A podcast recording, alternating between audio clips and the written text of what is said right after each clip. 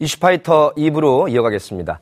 정부가 일본군 위안부 피해자를 지원하기 위해 설립했던 화해치유재단의 해산을 지난 21일 공식 발표했습니다. 문제는 일본이 준 이 10억엔 처리가 관건인데요. 정부는 아직 자녀 출연금 등을 어떻게 처리해야 할지 여부를 정하지 못한 상태입니다.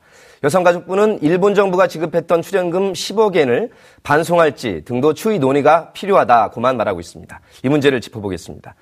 아, 항상 위안부 피해자 할머니들과 함께 해 오시는 분입니다. 윤미향 정의기억연대 이사장과 함께 합니다. 윤 회장님, 어서 오십시오. 네, 안녕하세요. 아까 화면에도 함께 하셨던 그림을 봤는데요. 오늘도 수요일이라 어김없이 수요 집회가 이어졌고요. 아, 숫자가 정말 계속 쌓여가고 있습니다. 벌써 1363차 수요 집회가 열렸는데요. 오늘 집회 예전보다 분위기가 좀 달랐을까요? 어땠나요? 어, 이미 지난주보다 지난주부터 조금 분위기는 달랐어요. 네. 왜냐하면 어, 그 화해 치유 재단을 해산하기로 한다라는 여성가족부의 방침이 발표된 날이 하필이면 또 지난주 수요일이었고요. 네. 그래서 지난주 수요일, 수요일 현장에서는 어, 이제 우리가 또 다시 새로운 역사를 쓸 수 있는 시작이다. 사실은 화해치유재단을 해산하는 것은 어, 일본군 성노예제 문제를 해결하는 걸음과는 좀 다른 거예요. 음. 잘못되었던 것을 다시 되돌려 놓는 거거든요. 네. 그러니까 즉, 어, 2015년 12월 28일 이전으로 되돌리는 것이기 때문에, 어, 그래도 막막하던 그 어떤 우리의 걸음걸이가 이제 다시 시작할 수 있게 되었다. 네. 우리의 뜻대로 할 수 있다라는 그런 희망이 어, 수요시 무대에서 좀 퍼져나갔고요. 오늘은 또 마찬가지로 어, 그런 분위기를 더 힘입어서 더 열심히 하자라는 목소리가 퍼졌습니다. 그렇군요. 네. 분위기가 달라졌다는 말씀 들으니까 네. 든든해지기도 하는데 우리 윤미향 이사장께서 기쁘기도 하고 안타깝기도 합니다. 이런 소회를 말씀해 주셨는데 어떤 의미가 있을까요? 이 말씀에는. 왜냐하면 잘못된 것을 바로잡는데 시간이 너무 많이 걸렸거든요. 그러니까 우리 93세 김복동 할머니가 늘 아니 국내 조치인데 우리가 어, 일본과의 관계에서 혹은 국제 관계에서 뭘 하라는 것이 아니고 어, 우리 사회 안에서, 우리 정부 안에서 만들어진 것이기 때문에 그걸 바로 잡아달라는 것인데 그게 그렇게 시간이 걸리느냐. 예. 라고 했는데도 불구하고 시간이 많이 갔고요. 그 사이에 해도 여섯 분이 돌아가셨고, 아. 2012, 어, 2015 그 한일합의 이후에도 어, 수십 명의 할머니들이 돌아가셨기 때문에 네. 사실은 너무 안타깝고 뭐 그러면서도 지금 새로 지금이라도 할머니들에게 그나마 아, 다행스러운 소식을 전할 수 있게 된 것 그건 안도할 수 있겠다라는 굉장히 복잡한 감정이죠. 참, 뭐 강제징용 그 판결과 관련해서도 어르신들께서 이렇게 돌아가시고 그래가지고 한 네. 번만 이번에 대상이 되는데 진짜 우리 저 연세가 많으신 우리 피해자분들이기 때문에 더욱더 한 시간 한 시간이 더 중요한 것 같습니다. 무려 재단 설립된 지 28개월 만에 이제 해산이 된 건데요. 네. 애초에 화해치유재단이 이름 자체가 뭐 화해치유란 말이 나쁘진 않습니다만 어떻게 우리 윤 대표께서 말씀하신 2015 년도에 이렇게 만들어졌고 어떤 비판과 어, 반론이 있었고 이렇게 해체까지 됐을까요? 어, 조금 전에 말씀드렸듯이 2015 한일 합의가 어, 발생한 날은 2015년 12월 28일이에요. 예. 그러니까 어, 해방된 지 70주년. 음. 연말 선물로 너무나 폭력적인 그런 선물이 할머니들에게 온 거였죠. 예. 어떻게 하면 우리가 해방 70주년에는 그래도 조금이라도 위로를 받을 수 있을까 했던 할머니들의 기대가 그런 폭력적인 것으로 왔는데요. 예. 그때 이미 10억 엔을 받을 것이라는 발표가 났고 예. 피해자들이 우리는 돈 때문에 싸운 것이 아니다. 바로 그 추운 겨울날 거리 앞에 나섰습니다. 거리에 음. 나섰고 어, 그렇게 반대를 했는데도 불구하고 피해자들이 그 돈 받아서는 안 된다. 온 국민들이 그 돈 받아서는 안 된다라고 이야기를 했어요. 근데 반년이 지나고 6월 7일 그 돈을 받아서 화해 치유 재단이 설립된 거죠. 예. 설립되는 날도 어, 청년들이 대학생들이 그 사무실을 점거하기도 하고 그것으로 인해서 그 대학생들은 또 구속이 되기도 하고 음, 벌금형이 때려지기도 하고 네 그렇습니다. 그런 여러 가지 일들이 아픈 일들이 일어났고요. 어, 그리고 뭐 정말 다행스럽게 촛불 전국이 만들어져서 새로운 정부가 문재인 정부가 들어섰죠. 문재인 정부가 들어서서 피해자들에게 가장 먼저 했던 것이 사과였습니다. 음. 그 합의는 어 피해자들을 배제한 것이었고 또 진실과 정의의 측면에서도 잘못된 것이었고 절차 면에서도 어, 내용 면에서도 잘못된 것이다는 것을 문재인 대통령 입으로 직접 네. 그 TF팀의 조사 결과를 바탕으로 해서 발표를 했고요. 그 발표에 따라서 이제 10억엔 반환과 화해 치유 재단에 대한 입장은 관련 단체와 피해자들의 의견을 수렴해서 할 것이다. 라고 했는데 그게 엄청나게 시간이 걸린 그러게요. 거죠. 아, 네, 참. 네. 너무 시간이 걸렸고 그래도 그런 어, 피해자들의 울분과 절규 한숨의 끝에 네. 지난 9월에 어, 유엔 어, 총회 참석하던 차에 문재인 대통령이 아베 총리에게 지혜롭게 매듭 지을 수밖에 없다. 아니 근데 저 화면에 지금 저희가 그동안의 주요 네. 일지를 띄우고 있는데 굉장히 인상적인 부분이 2016년 10월 달에 아베 신조 일본 총리가 사죄 메시지를 전달할 생각이 뭐 그냥 없다도 아니고 털끝만큼도 없다고 밝혀서 그야말로 사죄의 진정성 전혀 없다. 저게 더군다나 일본 국회에서 했던 말이에요. 아, 그러니까 그럼- 저게 오히려 예. 2015 한일 합의는 정치적인 선언이었고요. 음. 어, 저 국회에서의 발언이 일본 정부의 공식 입장이라고 볼 수 있습니다. 예. 사실은 어떤 그 법률의 기본이 계약이 성립됐을 지언정 네. 거기에는 다 요건들이 있지 않습니까? 그죠? 지금 그렇습니다. 말씀하신 피해자 할머니들의 충분한 뜻이 담겨져 있어야 되고요.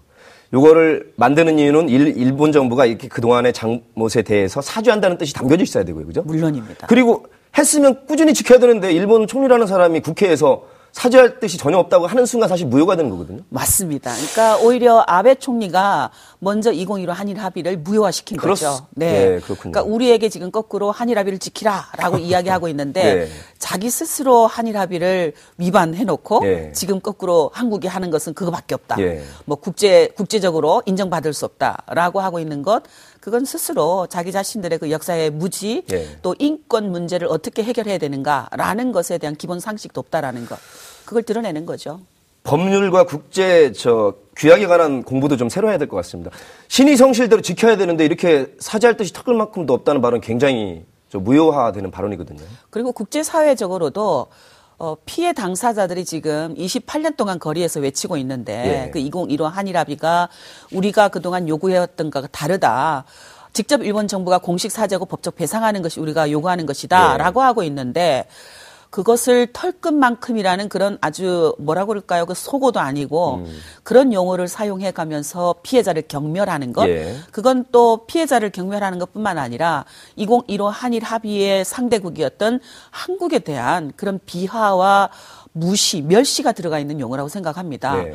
그러니까 그런 표현을 받으면서도 그동안 긴 세월을 어, 아무것도 하지 않고 한국 정부가 지내왔다라는 것, 그것이 피해자들의 가장 큰 안타까움이었고요. 어, 그래서 지금 어, 화해치유재단 해산 발표를 했지만 피해 당사자들 어, 편에서는 이거 믿어도 되는 건가? 음. 정말 이걸 어, 화해치유재단이 정말 해산될 것인가? 이런 걱정과 불안을 저 진정성이나 불신이 쌓여왔기 그렇죠. 때문에. 정부에 대해서 믿을 수 없다라는 그런 마음들이 더 큰 거죠. 애초에 근데 정말로 피해자 할머니들의 진정한 사과를 받겠다는 뜻, 사죄죠 사실은 그죠? 그렇죠. 사죄를 해야 맞습니다. 되고 그것도 일본 정부라는 공식적 기관의 사죄와 배상이 이루어져야 되는데 네. 이런 식으로 이 당사자분들의 의견이 전혀 반영되지 않은 거에 대해서 애초에 정말 아까 폭탄 같은 선물이 아니죠 사실. 그 네, 그렇죠. 소식 들었을 때 할머니들 어떠셨나요?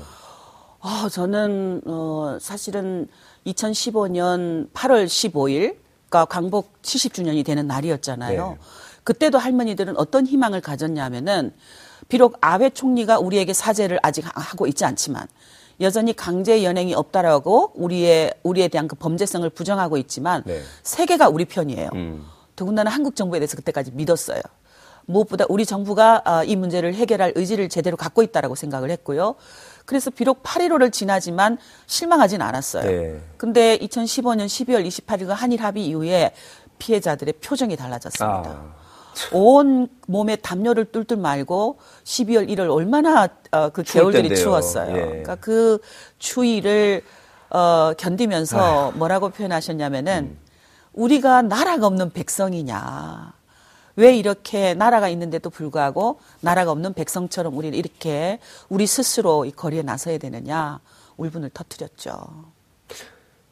법적 절차가 어쨌든 현실적인 문제라면 지금 아베 총리가 자기가 무효화시킨 발언은 이제 생각하지도 않은 채 국가 간의 합의를 이런 식으로 일방적으로 파기시켜는 안 된다라고 이제 본인만의 의사를 발표를 했고 일본의 자민당에서는 고노 외무상에게 이번이 한국 정부의 화해 취지재단 해산과 관련해서 우리가 적극적으로 그래서는 안 된다고 일본이 나서야 되지 않느냐라고 외무부 장관한테 이제 이렇게 압력을 넣고 있는 상황입니다. 네. 이게 이제 현실인데 우리가 어떻게 대처해 나가야 될까요? 굉장히 어려운 문제죠. 그만큼 어려운 문제를 2015년 12월 28일 박근혜 정부가 저지른 것이고요. 그 잘못된 일을 어, 다시 회복시켜 나가려면 정부도 또 시민사회도 국제사회도 부단한 노력을 해야 된다고 생각을 해요. 예. 우선 일본군 위안부 문제라든가 일본이 어 과거에 식민지 어 전제 그 식민지 범죄로 저질러졌던 모든 인권 침해 피해들 그것은 경제 문제라든가 또 안보 문제라든가 국가가 당면하고 있는 여러 문제와 결부시키거나 그것을 하나로 박근혜 정권 때처럼 난 이거 안 하면 이거 안 할 것이야. 라고 어, 하는 순간 예. 결국 누가 피해를 겪게 되냐면 피해자들이 피해를 겪게 되거든요. 그걸 지난 역사 교수가 배웠습니다. 네. 그러니까 어떠한 어, 상황에서라도 인권 문제는 평화나 정의의 문제는 경제적인 문제로 거래하지 않도록 예. 예를 들면 10억엔 줄게 소녀상 치워라. 10억엔 줄게 다시는 이 문제를 국제사회에서 제기하지 말아라. 10원, 10억은, 10억엔을 줄 테니 다시는 이 문제를 거론하지 않겠다는 윤 대표님이 뭐, 지금 네. 10억인데 발언을 10원으로 이렇게 잠깐 하신 것 같아요. 사실 국민들이 역사의식이 있는 분들이 듣기에는 그동안의 수십 년간의 이, 어, 고통과 네. 그 범죄에 대해서 10원짜리밖에 안 되게 들리긴 합니다, 사실은. 네. 그죠? 이 그렇죠. 수십 명의 피해, 수백 명의 피해를 사실은 액수 자체도 턱이 없던 거죠. 네, 아직도 진상 규명이 제대로 되지 않아서 네. 약 20만 명이 끌려갔다라고 추정되는 숫자. 하지만 신고를 하셨던 분은 240명, 아, 240명. 북한에서 약 219명, 남북이 다 합쳐도 500명이 안 되거든요. 네. 여전히 부끄러워서 신고를 하지 못했다라고 하시, 어, 우리가 추정할 수 있는 분들도 계셔요. 네. 그리고 살아 돌아왔지만 우리의 활동이 시작되기 전에 돌아가실 수 있겠다. 그런 분들도 계실 것이고요. 하지만 그럼에도 불구하고 어마어마한 여성들이 여전히 실종된 상태라는 것. 이게 일본군 성노예제 문제가 갖고 있는 현주소거든요. 그런 현주소를 어, 털끝만큼도 사죄를 하지 않겠다라든가 여전히 강제 연행이 없다라든가 네. 어, 무엇보다도 어, 피해자들이 돈 벌기 위해 스스로 매출 행위를, 행위를 했다라든가 이런 폭언은 어, 일본 정부의 어떤 그런 어, 국제적인 어, 인권 상식 그리고 지금 현재 성폭력 문제가 굉장히 국제적으로 어, 주요한 그런 문제로 부각되고 있는데 그런 문제에서조차도 일본 정부는 굉장히 후진국일 수밖에 없다라는 여전히 민주화가 되지 않았다는 것을 그대로 드러낸다. 좀 그렇게 봅니다. 뭐 어쨌거나 아시아에서는 경제 강국이라고 하는 나라에서 네. 정말 진상 규명도 뒤로 하고 잘못을 인정하면서 이것을 통해서 치유합시다 이런 뜻이 전혀 없이 네, 우리 시쳇말로 이거 먹고 떨어져라. 네, 그러면서 100억이라는 돈밖에 안 되는 네 그렇습니다. 그걸 또 우리 한국 정부가 받, 받아준 네, 정말로 돌이켜보면 정말 국정농단의 한그 네. 사례이기도 했습니다. 네 그렇습니다. 자 그러면 10억 엔을 받은 이후에 이제 일본에 반환할 것을 요구한 목소리들도 있는데 네. 일본에서 뭐 이것을 받을 가능성은 제로에 가깝고요. 네.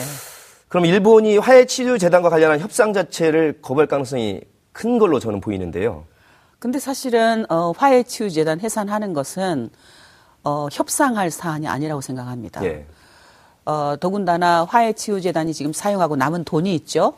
어, 오- 약 55억 원이라는. 예. 그러니까 사실은 어, 그것도 참 굴욕적인데요.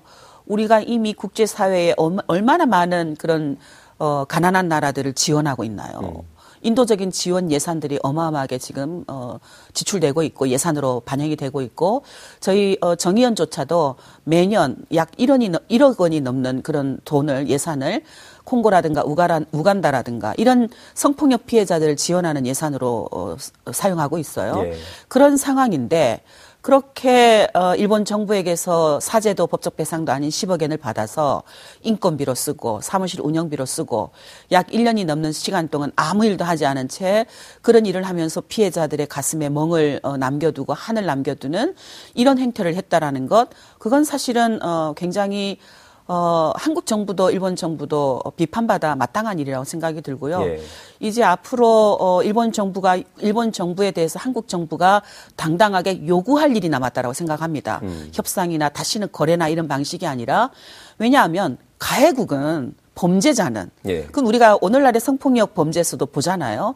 성폭력 범죄자는 피해자들에게 사죄하고 배상하는 일 그것 말고는 할 일이 없어요. 이제 불편하니까 과거를 덮어두고 미래를 향하자 이런 가해자의 입장도 종종 있어요. 네. 그 전혀 안 되는 것이죠, 그죠? 그럼요. 네. 그거를 오히려 한국 정부도 무엇이 일본군 어, 이 성노예제 문제를 해결하는데 바른 길일 것인가? 예. 이미 국제 기준이 다 마련해 놓고 있거든요. 가해자는 범죄를 인정하고 음. 진실도 규명하고 모든 자료를 공개하고 피해자들에게 어, 국가가 할 수 있는 최대한의 에, 그런 어떤 내용을 맞춰서 갖춰서 형식을 갖춰서 사죄하라. 그게 이제 국제적 그렇습니다. 기준과 원칙이 그렇습니다. 정립이 됐단 말씀이시죠? 네네. 유엔에서 이미 그렇게 되어 있고요. 계속 우리를 향해서는 우리 정부를 향해서는 2015 한일 합의를 지키는 것이 한국 정부가 국제적으로 지지받을 수 있는 것이다라고 이야기를 하면서 매년 거의 매년 유엔에서 일본 정부를 향해서 2015 한일 합의는 그것이 피해자들의 요구가 아니었다. 국제 기준도 담아지지 않았다. 피해자들이 요구하는 대로 사죄하고 배상해야 된다라고 권고를 하고 있는데도 뭐라고 이야기하냐면은 예. 어, 유엔의 권고는 꼭 지켜야 되는 것이 아니다. 이런 이야기를 하고 있거든요. 자기들 유리한 대로만 지금 네. 해석해온 입장인데 네. 일단 현실적인 문제로 지금 대표께서 말씀하신 지금 환율로 따져 보니까 한 58억 정도까지 되나 봐요. 네. 요거를 피해자 할머니분들의 존엄과 명예를 회복시키는데 또 쓰자 뭐 이런 말씀도 나오더라고요. 이거는 어떻습니까? 아, 사실은 그 화해치유재단이 쓰고 남은 돈은 2015 한일 합의라는 꼬리표가 붙어 있어요. 그러니까 그걸로 다시 피해자들을 위한 사업을 쓰기보다 예. 이미 어, 일본에서 받은 돈 10억에는 국고에서 103억이란 돈이 예산으로 마련돼 있어요. 네. 일본 쪽에 돌려줄 돈이죠. 네. 즉 지금 화해치유재단이 쓰고 남은 돈은 국고라는 것을 의미해요. 저는 그걸 그대로 국고에 반환해야 된다고 생각하고요. 예. 피해자들의 피해자들을 위한 명예 회복 조치, 인권 회복 조치는 또 다른 국가 예산으로 그동안 여성가족부가 해왔던 것처럼 그렇게 충분히 진행할 수 있다라고 생각을 합니다. 이 10억 엔을 제3국에 뭐 기탁하자 유엔 산하의 여성 차별 철폐 위원회도 있어서 어쨌든 공탁이란 제도가 있으니까 이것도 한번 국제법적으로 가져가 보자. 최소한 우리는 요거는 대한민국 정부에서 해결했으니 이 합의 자체가 무효고 이거 재단 해산됐으니까 이 돈 딴 곳에 놓겠습니다. 이 정도로 좀 국제적으로 알게 하자 이런 얘기도 나오고 있던데요.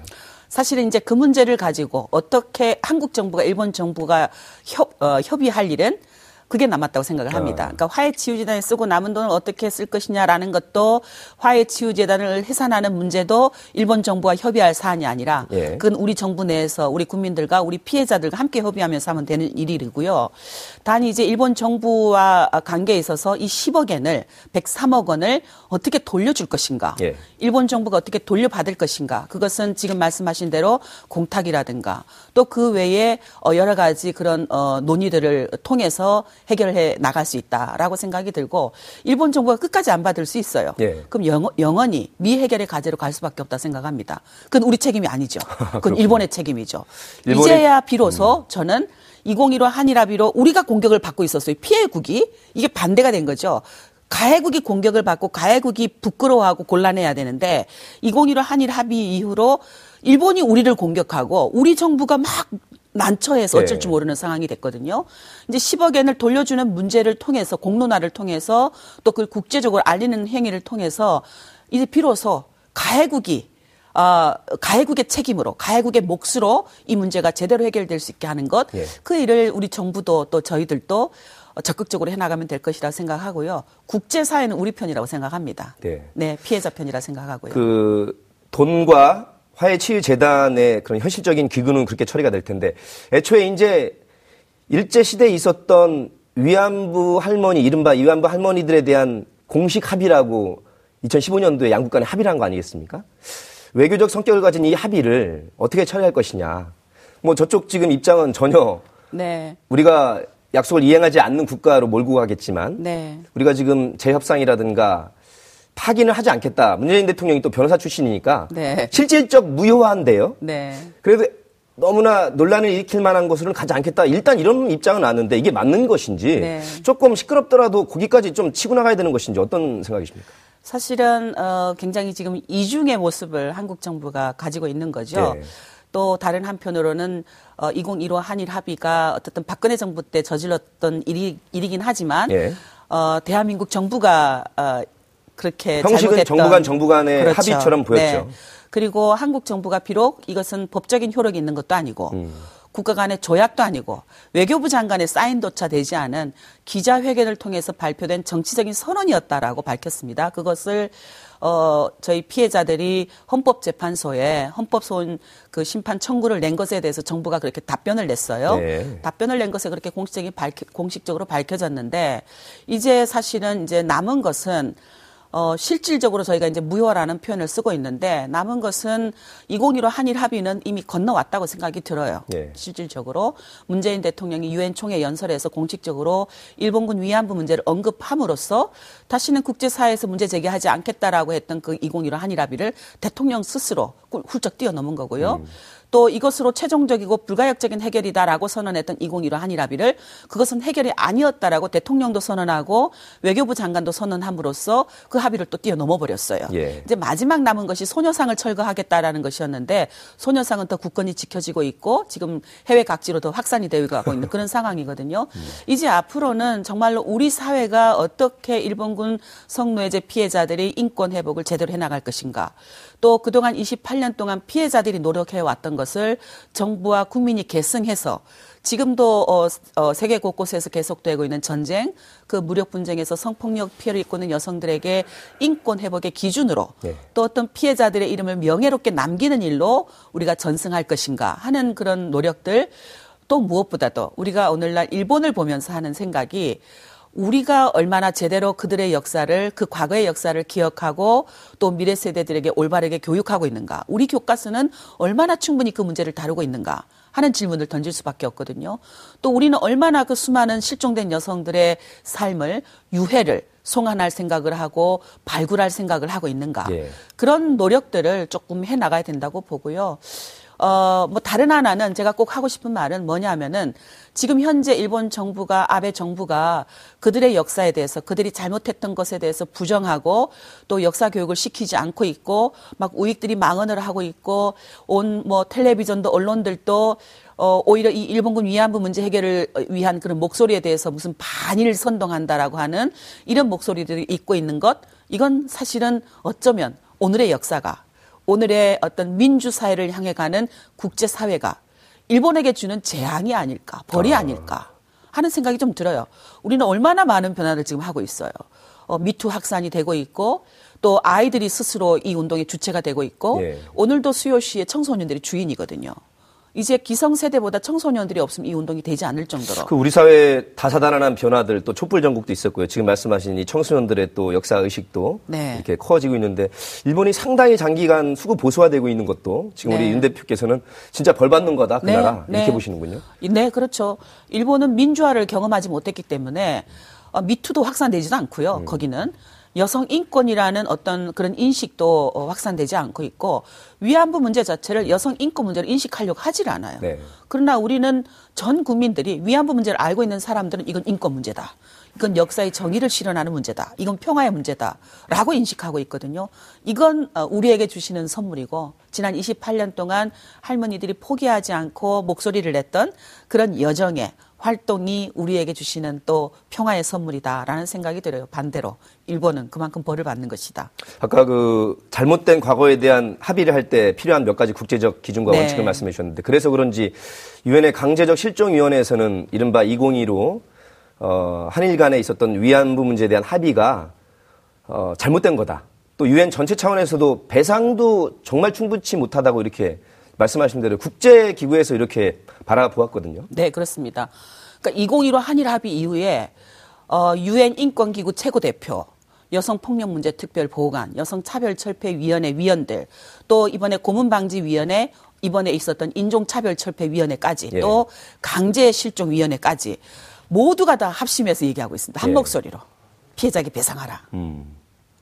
근데 이제 일제 강용 배상 판결 지금 와서 생각해 보면 진실이 드러났는데 정말 말도 안 되는 어, 사법부 대법관들과 청와대 간의 재판 네. 거래까지 있었다는 네. 정말 기야말 노릇인데 화해 치유재단 해산이 되면서 어쨌든 현실적으로는 굉장히 냉각기에 접어들었고 한일 관계 너무 어려워지는 것 아니냐 이렇게 일각에선 걱정하는데 이거는 어쩔 수 없는 과정인 건지요? 아니면 어떻게 좀 헤쳐나가야 될까요? 어, 사실은 좀 안타까운데요. 어, 2015 한일 합의 때부터 또 그 이후에 이 과거 역사 문제가 불거져 나올 때마다 어, 한일 관계에 걸림돌이 되고 있는 것이 이런 위안부 문제다. 우리들의 목소리다라고 하는 인식들, 음. 전 그건 너무 잘못됐다고 생각합니다. 지금 한일 간의 이 어, 모든 문제를 초래하고 있는 주체가 누구냐면 일본 정부예요. 예. 그러니까 우리의 눈이 거꾸로 이 문제 걸림돌이 되고 있는 게 뭐냐? 한일 간의 미래지향적인 관계를 걸려 어, 이렇게 방해하고 있는 게 누구냐? 그럼 일본 정부의 그런 역사를 부정하는 태도, 그들의 잘못에 대해서 인정하지 않는 태도가 걸림돌이 되고 있는 것이거든요. 충분히 저는 이러한 인식을 국제사회에 공론시키고 국제 공조를 만드는 정부도 예. 저희들이 그렇게 운동을 하고 있거든요. 유엔에서 또 국제 시민사회 단체와 함께 일본의 그런 어 역사 부정하는 태도, 또 인권에 반하는 그런 태도들을 어 알리고 또 함께 연대를 만들어내는 활동들을 계속 해 오고 있습니다. 네. 우리 정부도 충분히 지지를 얻- 얻고 이 어려운 국면을 어, 풀어나갈 수 있을 것이다 저 생각이 화면에 들어요. 저 당시의 윤병세 외교부 장관 모습이 나오는데 그래서인지 당시 여당인 지금의 제1야당 자유한국당에서 이 해산 결정에 대해서 환영보다는 양국 간의 관계가 어려워져서 우려스럽다는 입장을 내놨습니다. 일본과의 관계를 더 걱정하는 야당의 모습일까요? 사실은 피해자들에게 사과해야죠. 자유한국당은 그 당시에 여당이었고요. 얼마나 큰 고통을 줬는지 그 뒤에 피해자들의 모습에서 그대로 봤잖아요. 예. 어, 지금이라도 화해치유재단 해산의 방침을 어, 자유한국당도 지지하고 어, 앞으로 그러면 어떻게 한일 간의 관계를 풀어나갈 것이냐, 경제나 안보나 문화나 그런 측면에서 어떻게 여당과 협력해서 제대로 할 것이냐라는 그런 어, 정책을 수립하고 또 어, 행동을 해야 된다고 생각을 합니다. 마찬가지로 어, 그동안 그 2015 한일 합의로 인해서 피해자들에게 상처를 줬던 것을 어떻게 올바르게 치유시킬 것이냐, 정말로 올바르게 어떻게 화해할 것이냐 하는 문제를 위해서 자유한국당이 나서줘서 피해자들의 그 가슴에 에, 맺혔던 어, 문제들을 풀어주는 것, 그것이 그래도 지난 박근혜 정권이 피해자들에게 잘못했던 것을 조금이라도 풀어나갈 수 있는 게 아닐까, 뭐 그런 생각이 듭니다. 예. 자, 이번 정부의 100대 국정과제 사업이 여러 가지가 있는데 그 중에 일환으로 일본군 위안부 문제 연구소를 출범은 시켰습니다만 네. 과정이 순탄치 않았습니다. 뭐 석 달 만에 연구소 소장이 사퇴를 하고요. 왜 이렇게 흘러왔을까요? 참 가슴이 아픈데요. 저희들이 그 연구소를 출범을 시킬 때 그렇게 어, 순식간에 제대로 검토하지 않고 독립적인 어, 연구소가 아닌 어, 여성가족부 안에 인권진흥원이라는 기구가 있어요. 예. 그 기구 안에 성폭력 어, 특별 사업으로 성폭력 피해자를 지원하는 특별 사업 그 안에 연구소. 아, 그거는 위상이 참 아, 그럼요. 그건 결국은 생색내기 어떤 업적주의 그것으로 어, 너무나 성급하게 네. 연구소를 만든 것이었다라고 보고요. 먼저 법제를 만들고 관련 단체와 의견을 수렴하고 그리고 어떻게 하는 것이 진정으로 어, 이 위안부 문제에 대한 진상 규명을 할 것인가, 예. 해외에 흩어져 있는 자료들을 수집할 것인가, 또 국내 그동안 성과들을 어떻게 다 언어로 다국어로 번역을 해서 해외에 알릴 것인가 등등 충분히 심도 있게 논의하고 진행을 했더라면 졸속으로 그렇습니다. 흘러왔군요. 네, 그렇습니다. 그게 앞으로 어떻게 국회 관련 법안도 계류 중인 것으로 알고 있는데 네. 어떻게 가닥을 잡아야 될까요? 어, 가능한 한 어, 정부 여당이 그 자유한국당과도 좀 협심해서 이 일본군 위안부 문제에 대한 협심이 잘 안 돼요. 자유한국당과는 지금. 네, 노력을 좀 해야죠. 예. 그러니까 진실 규명이 될 수 있도록 그런 연구소를 설치하는 특별 법도 좀 제정을 하고요. 예. 그리고 무엇보다도 관련 단체들과 연구자들의 의견을 수렴하는 게 중요하다고 생각합니다. 예. 다시는 이런 좀 불협화음이 없도록 그리고 피해자들도 연구자들도 저희 관련 단체들도 정부가 진행하는 행위에 대해서 진심으로 믿고 따를 수 있도록 하는 그런 노력도 좀 있었으면 좋겠어요. 그러니까 소통도 좀 해, 해줬으면 예. 좋겠고. 네. 아유, 저 몇 번 뵀지만 오늘따라 윤 대표님의 그래도 얼굴이 조금은 편안해 네. 보이십니다. 이번에 화해 치유재단이 해산이 되고 제자리를 잡아 가는 것 같아서 다행입니다. 앞으로들 힘써 주십시오. 네, 고맙습니다. 지금까지 정의기억연대 윤미향 이사장과 함께했습니다. 생방송으로 진행하는 이슈파이터와 함께하고 계십니다. 오늘 방송 좋았나요? 방송에 대한 응원 이렇게 표현해주세요. 다운로드하기, 댓글 달기, 구독하기, 하트 주기. 더 좋은 방송을 위해 응원해주세요. 다운로드하기, 댓글 달기, 구독하기, 하트 주기. 기억하셨죠?